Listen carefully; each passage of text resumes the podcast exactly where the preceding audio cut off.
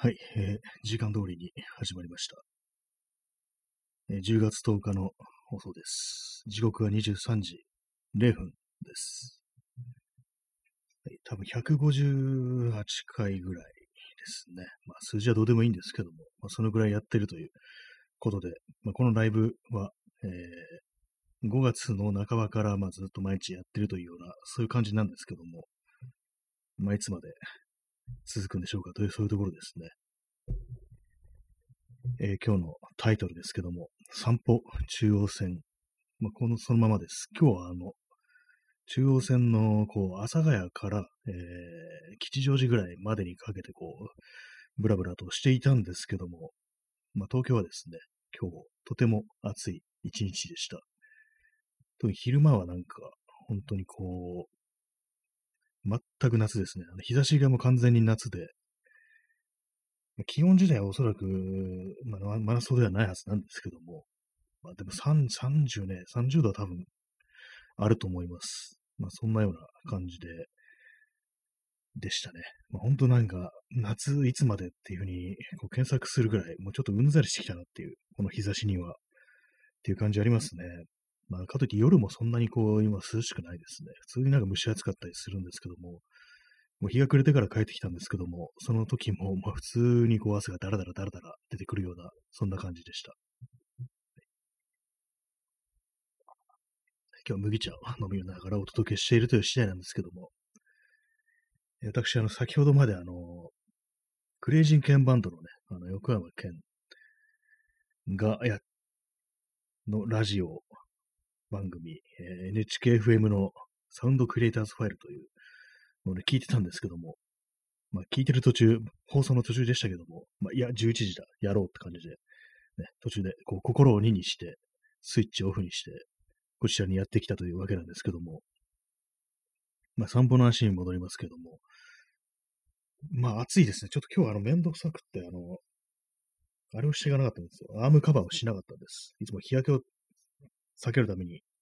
アームカバーをするんですけども、今日はそれなしで行ったんですけども、結構焼けますね。まあ、今日10月のね、10日という、まあ、暦の上でも完全に秋っていう感じなんですけども、赤くなってます、今。なぜか右手より左手の方が赤くなってるんですけども、何ですかね。まあ、そんな感じなんで、ちょっとね、このぐらいの季節でも外に出る方は、日焼け止めとか、まあ、そういう対策はしていった方がいいというふうに思いました。でもね、この10月の10日っていう日付、これ昔こんなに暑かったかなと思うんですけども、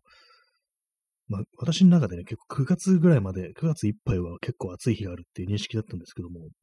でもそのなんか、ね、夏の範囲がなんかどんどんどんどん広がってきてるっていう気がして、で前なんか10月の10日なんて言ったら昔はなんかね、ちょっと長袖とかもう着てたと思うんですよね。もうそれがこのざまでやるなんて感じですけども、まあ、確実にこう気候がなんかおかしくなっているというふうなことは結構肌で実感しますね。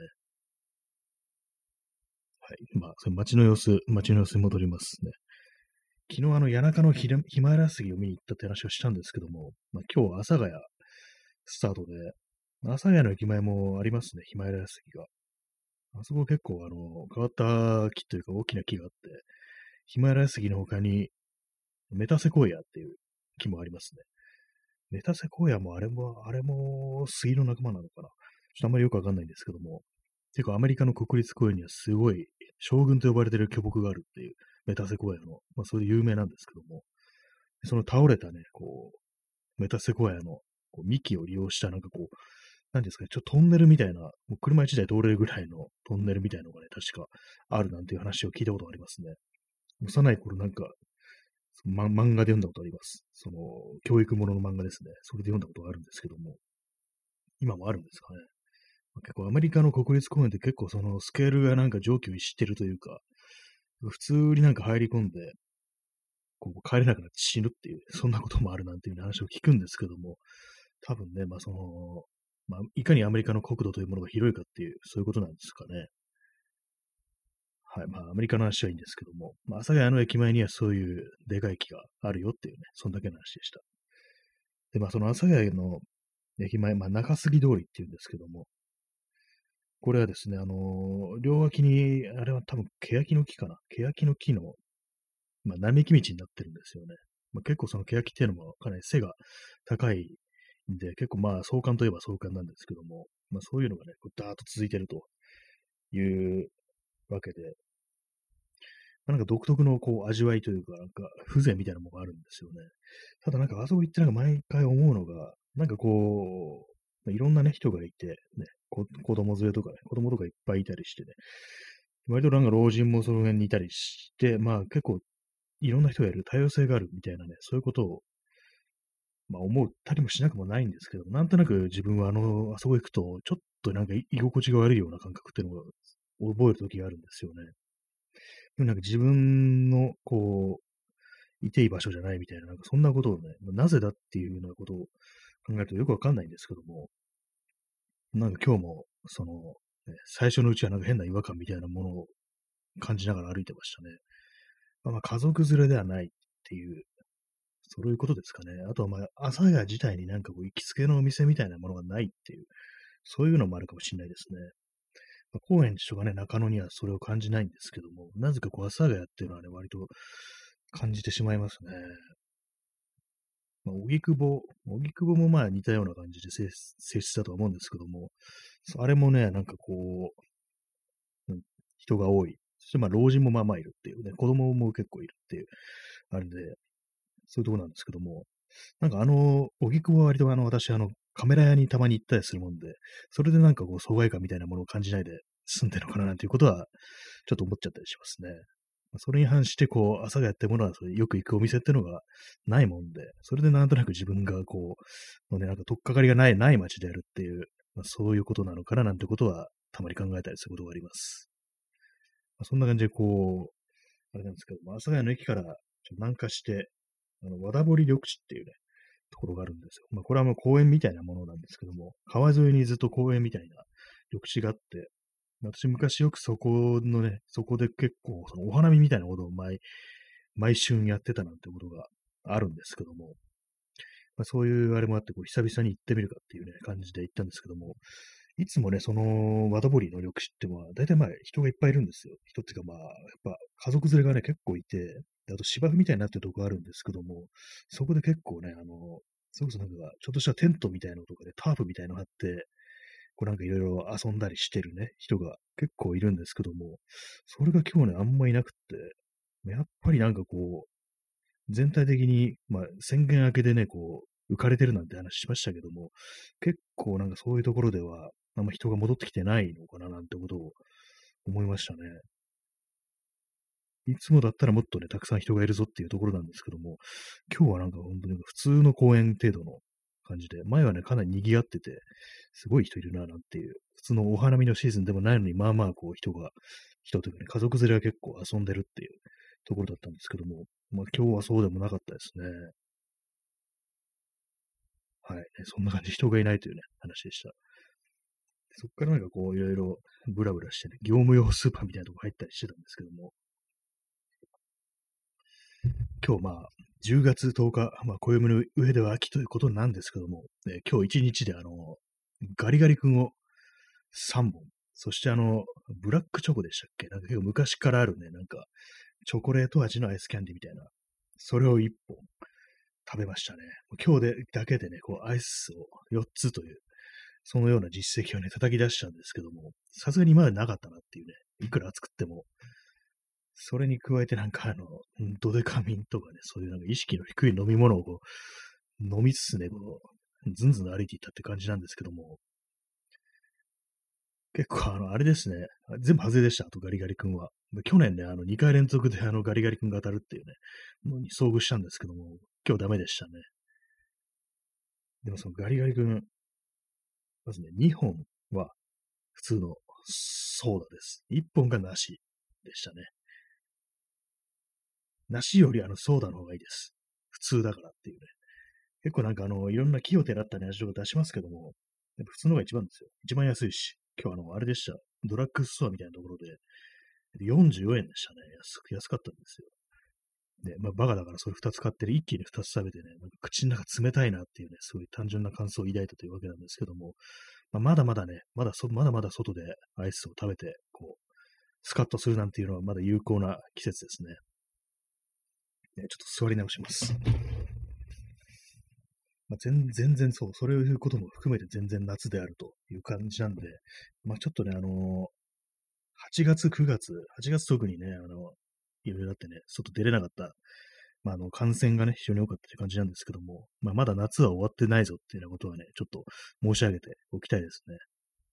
まあ、みんな夏は終わってないぞって外出てったら大変なことになるのかもしれないですけども、まあ、全然まあ今まだ、東京はまあ季節的にね、まあまあ全然まだ夏だなってことは思います。いい加減涼しくなってほしいですけどもね、本当なんで今日もこんなに日差しが強いのみたいな感じで、結構ね、もう、外出た瞬間はかなりイラついてたみたいなね、感じのことありましたけども、まあ、なんですかね、なんかこう、いつも暑暑い時期に思うんですけども、まあ、冬とか本当にあったのかなみたいな、ちょっとめちゃくちゃなことを考えるんですよね。あれ夢だったんじゃないかなみたいな。生まれてからずっとこう気候の中を生きてたんじゃないか。まあ、あるいはね、この10年ぐらい夏ってのが続いてるんじゃないかなみたいなことを思うんですけども、まあそんなこともないんですよね。1年のうち1回ってことらしいんですけども、なんかよくわかんなくなってきますね。感覚ってのが。まあね、そんなことをね、考えました。あの、強い日を浴びながらっていうね、ところなんですけども。はいね、本当なんか麦茶が、ね、進みますね、今日は。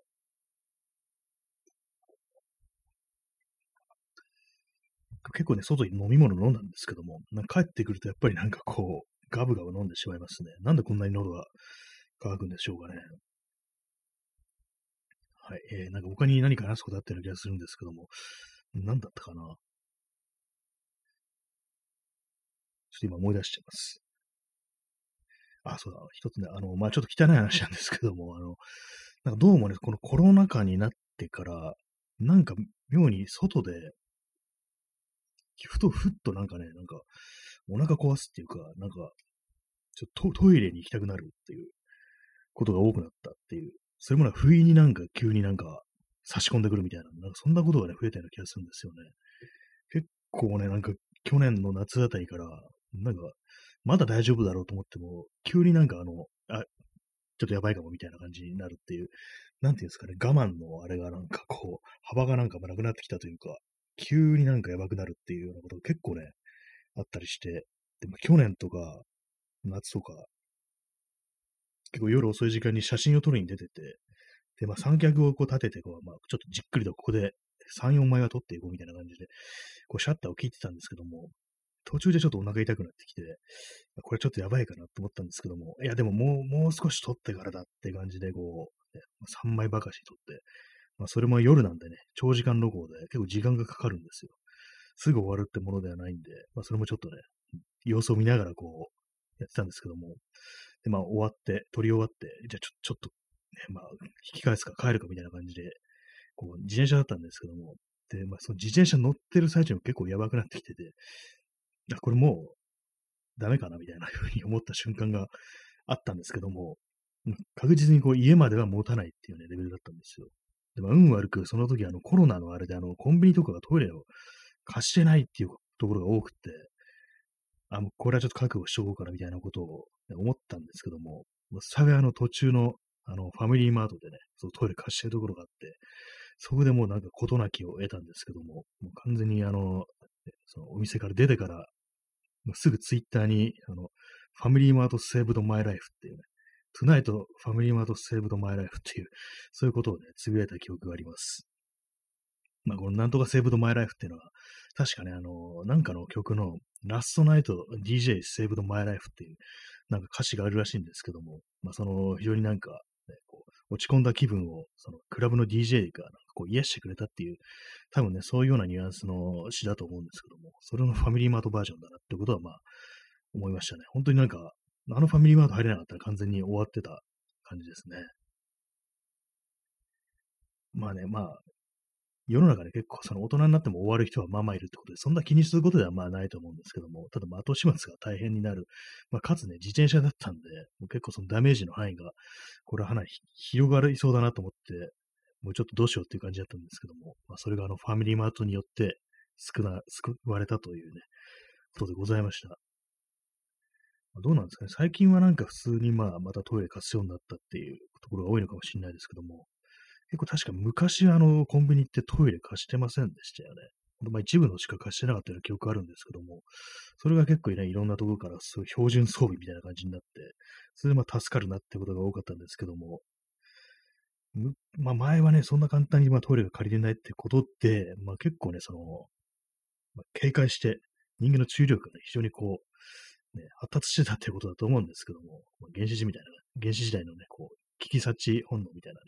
そういうものがね、あったと思うんですけども、やっぱ、こう、こんだけね、こう、いろんなところにコンビニがあって、で、まあ、簡単に借りれるってことになると、やっぱりその、あれですね、結構油断しがちっていうのはまあまあ感じますね、人間。そのせいでこう、ね、今言ったみたいな危ないことになるっていうのが、まあある気がするんですけども、やっぱりなんかこう、いつまでもこう野生を忘れてはいけないという、そのようなことはね、結構考えますね。まあ、家にいることも増えて、いつでもまあトイレ行けるしみたいな、ね、感じの油断というのはまあまあございますからね。私も最近そんな危ない目に遭ってないので、結構油断してるんでね、まあ、いつかやるのではないかなということをちょっと考えてしまってるんですけども、皆様いかがでしょうか。ね、怖いですね。とまあ昔はなんかいろんなところに、こう、ここはトイレ借りれるとかね、入れるとかそういうのを割と把握してたんですけども、なんか今はね、そういうのなくなりましたね。全然なんか気にしないでこう外出てるっていう感じになりましたね。そういえば。昔はよく私、あの、トイレってスーパーマーケットのね、トイレを何度かよく使わせていただいてるっていうのがあって、結構思い出的に、あ、ここのね、ここの声優のトイレよく行ったなみたいなね、なんかそんなことを割と思ったりするようなこともあるんですけども、最近はめっきりなんかなくなりましたね、それが。まあ、まあ、そうですね。そんなところですっていうね。結構あの思ったんですけども、あの、映画とかフィクションですね、漫画とかなんかアニメとかなんかね、小説でも何でもそうですけども、そのトイレを我慢するシーンっていうのが、結構ね、たまに見かけるような気がするんですけども、でもなんかね、思い出してみると、具体的に何の作品だったか思い出せないっていうのがね、割にあったりして、私の映画の中で、そういうね、なんか我慢するシーンがあるっていうね、やばいやばい、トイレが見つかんないやばいっていうのが、で、有名な映画といえば、私ではね、あの、あれですね、バッファロー66っていうね、あれなんかしょっぱながらなんかすごい、あの、主人公のね、ヴィンセント・ギャロが、すごいもう、もうトイレをね、我慢してるっていうね、そういうシーンからスタートするっていうね、あれで結構それだけでこう、まあ、私にはインパクトがあったんですけども、その他にはなんか漫画とかだとね、割にありますね。えー、クジラドリさん、スコットランドで最悪のトイレ。あ、なんかそういうのがあったんですかね。スコットランドの、あ、それ、そういうタイトル名ですか？その作品の。スコットランドで最悪のトイレ。ワーストトイレット・イン・ザ・スコットランド的ななんかそういう映画があるんですかね。え、なんかあっちの、なんか海外、海外のトイレ事情って多分日本よりね、良くないと思うんですよね。あ、クジャドさん。すみません。トレインスポッティングです。ああ、ありましたね。あの、そうですね。主人公のレントンが、こう、ね、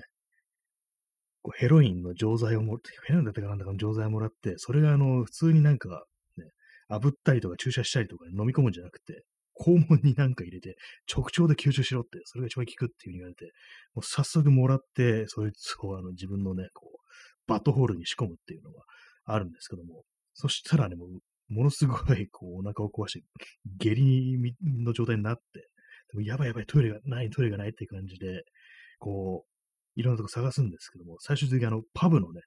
トイレに入っていって、で、まあ、そこでこう、トイレ借りるんですけども、そのトイレがもう最悪の汚さで、それであの、出てくるのがあの、スコットランドで最悪のトイレっていうね、そういうことでしたね。ちょっと忘れてました、私見たのに。ありましたね。あのトイレほんと最悪でしたね。壁までなんかしないけど、その、なんか謎のね、こう汚れで、こう、いっぱいになってるってあれで、確かにあれ最悪ですね。あの、あの感じではさすがに見たことないですね。確かにあの、最終的になんかあの、その、薬でね、こう、トリップしてね、なんかこう、そのトイレの中に、そのトイレの、こう便、便、便器の中にね、こう、飛び込むっていうようなね、よくわかんない幻覚を見るっていうシーンがあるんですけども、まあ、あれは、あれは最悪ですね、確かに。結構トイレシーンね、あの、有名かもしれない、有名っていうか一番あれかもしれないですね。ハクビかもしれないですね、あの出来は。結構なんかいろいろありそうですけども、映画、映画なんかね、あるかな。漫画だとね、まあ割とあるんですよね。トイレ我慢してるっていう。あのね、こちら葛飾区亀有公園発公園前発出所で、ね、何回かね、そういう回があったと思いますね。こう、交番の発出所発出、発出所のトイレがこう、ね、こう水道工事で使えないってことになって、で、それで急にね、お腹壊してるので、こう、駅前の、ね、別の交番まで行って借りようってなるんですけども、その、行くまでにこう、いろんなところで事件が起きたりとか、こうね、住民に、こうね、声をかけられたりでね、こう、やばくなるっていう、最終的にあの喧嘩と、ヤクザの喧嘩みたいなのに遭遇して、で、まあ、その、全然もう無理な状態なのに、こう、ね、住民に、お前さん止めてくださいっていうふうに言われるんですけども、まあ、そこで、こう、まあ、へっぴり腰で、まあ、何しろ我慢してるもんですから、力も入らないわけで、そこでまあ、君たち、喧嘩やめなさいっていうような感じでこう言うんですけども、その時、腹部にこうね、蹴りを食らってしまい、もうダウン寸前になるんですけども、そこからこう、気を持ち直して、一撃でその二人のヤクザをね、こう沈めてからダッシュで、こう、近くの八百屋に行って、便所貸せって言って、こう、トイレ入るなっていうね、なんかそんな終わり方だったような気がします。ね、なんかこう、下の話でね、なんか困ったら下の話をする、そういう放送なんですけども、結構ね、ああいうの、なんかあの、トイレね、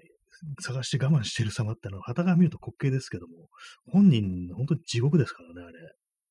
あれほどね、結構しんどいものはないですからね。何なんですかね、人間に備わってる機能なのに、こう、そこら辺でね、こう、むやみにやるわけにいかないっていうね、そんなことになってるのがね、なんか非常になんか恐ろしいなと思うんですけども、たまにあの、なんかあの、列車のね、こう、運転手さんがね、なんかこう、業務中に、こうね、席から離れてトイレ行ったなんていうことがあって、避難されるっていうのね、あるんですけども、いや、それはね、それは許せよってことはね、ちょっとね、言いたいですね。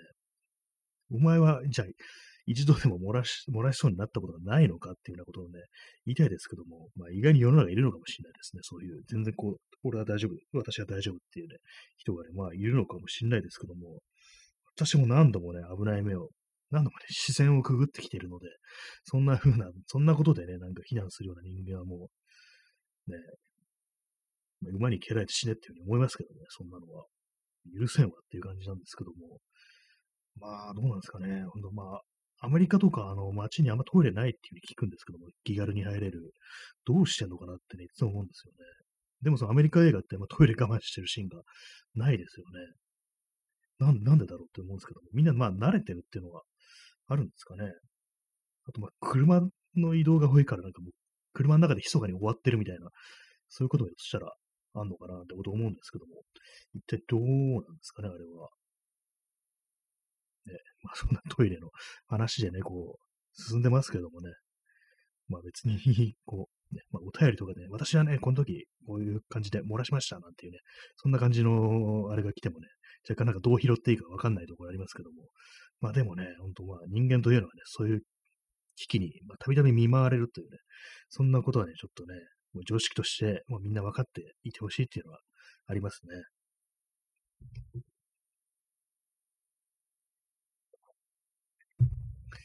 麦茶を飲みます。私、昔ほどね、なんか結構やばいっていうような感じになることがなくなりましたね、そういえば。昔結構ね、若かりし頃は、割となんかピンチみたいなことが多かったんですけども、年を取る、年を重ねるにつれてなんかあんまりこうなくなった気がします。何なんですかね。あんまりこうお腹を壊しにくくなかったっていうのもあるかもしれないですね。まあ、不思議ですけども。まあ、その頃は内臓が元気だったっていうそういうことかもしれないですね。すぐにね、なんか、消化をすることができたっていうことで、まあ、あまりこう、喜ばしいことでもないのかもしれないですけどもね。まあ、はい。そんなような感じで、まあ、そうやばいトイレシーンが、やばいね、こう、我慢シーンが出てくる映画ありましたら、ね、教えてくださいという話でした。これなんか変な話してるみたいですけども、別に私の性癖とかね、そういうことではないので、ご安心ください。ただなんとなく思っただけですっていうね、ネタです、単なる。ねまあ、でも本当二つ、二つぐらいしか出てこないですね。トレインスポッティングとバッファロー66っていうね。なんかあんまりこう、コメディとかだとそういうシーンが結構あるのかもしれないですけども、まあ、低俗な笑いということで、こう、あれなんですかね、退けられてるんですかね。あの、私の好きな、こう、作家として、あの、梶本次郎というね、まあ、これは戦前の人ですけども、作家がいるんですけども、あのね、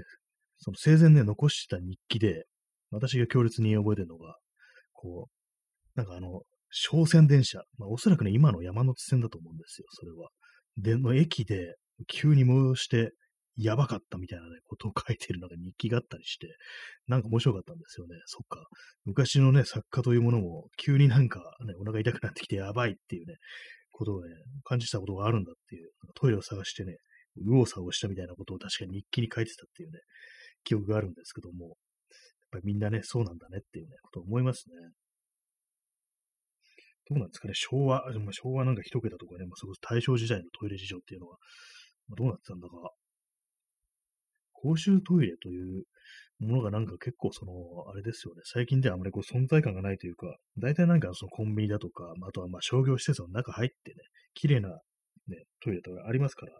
あんまり公衆トイレというものをね、こう、お世話になるってことが少なくなりましたね。大体まああれですよね、入るとしたら、あの、飲んだ帰りとかで、もうお店とか、まあ、そういう商業施設とかが空いてないとかね、結構遅い時間帯にもう、もうここしかないみたいな感じでね、汚かったら嫌だなと思いながら入るなんていうね、そんなね、こういう感じだったんですけども、それがなんかあんまこう、なくなりましたね。まあ本当になんか飲みに出ることもなくなりましたからね。